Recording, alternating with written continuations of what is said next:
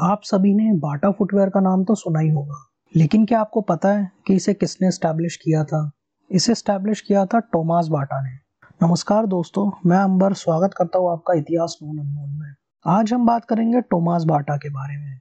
Thomas बाटा का जन्म third April 1876 में जिलेन में हुआ था, जो आज के चेक रिपब्लिक में है। उनकी फैमिली में ज़्यादातर लोग शू मेकर थे। इसीलिए 1894 में उन्होंने अपने भाई बहन के साथ मिलकर एक कंपनी बनाई। इस कंपनी में तकरीबन 10 एम्प्लॉयज़ होंगे। कुछ फाइनेंशियल प्रॉब्लम्स की वजह से ये कंपनी ने लेदर के बजाय एक सस्ते मटेरियल का इस्तेमाल करके जूते बनाने शुरू किए। इस मटेरियल को बेटोफका बोलते थे। इन जूतों की पॉपुलैरिटी बढ़ने लगी, जिसके वजह से उनके एम्प्लॉयज़ 10 से 50 हो गए थे। बड़ी बात तो तब हुई जब वर्ल्ड वॉर वन के टाइम उन्हें मिलिट्री बूट सप्लाई करने का ऑर्डर मिला था।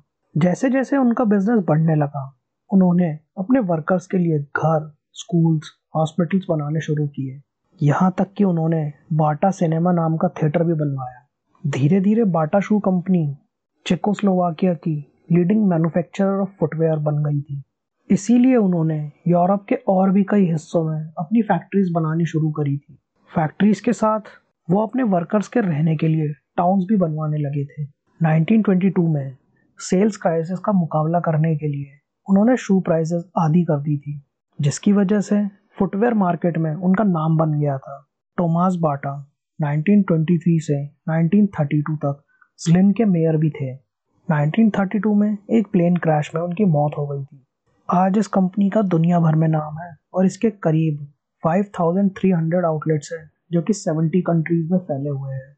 शुरुआत जिसकी सिर्फ़ टेन एम्प्लॉयज़ के साथ हुई थी, आज बाटा में करीब एट्टी थाउज़ेंड लोग काम करते हैं। टोमास बाटा एक बहुत अच्छे बिजनेसमैन थे, जिन्होंने ना सिर्फ़ अपने बिज़नेस को ऊंचाइयों तक पहुँचाया, बल्कि अपने एम्प्लॉयज़ का भी पूरा ध्यान रखा था। ये थी कहानी टोमास बाटा की। जानिए और भी ऐसे कई लोगों के बारे में आने वाले एपिसोड्स में। तब तक के लिए जुड़े रहिए इतिहास नोन अननोन के साथ। ये पॉडकास्ट आप मराठी में भी सुन सकते हैं। इतिहास नोन अननोन मराठी।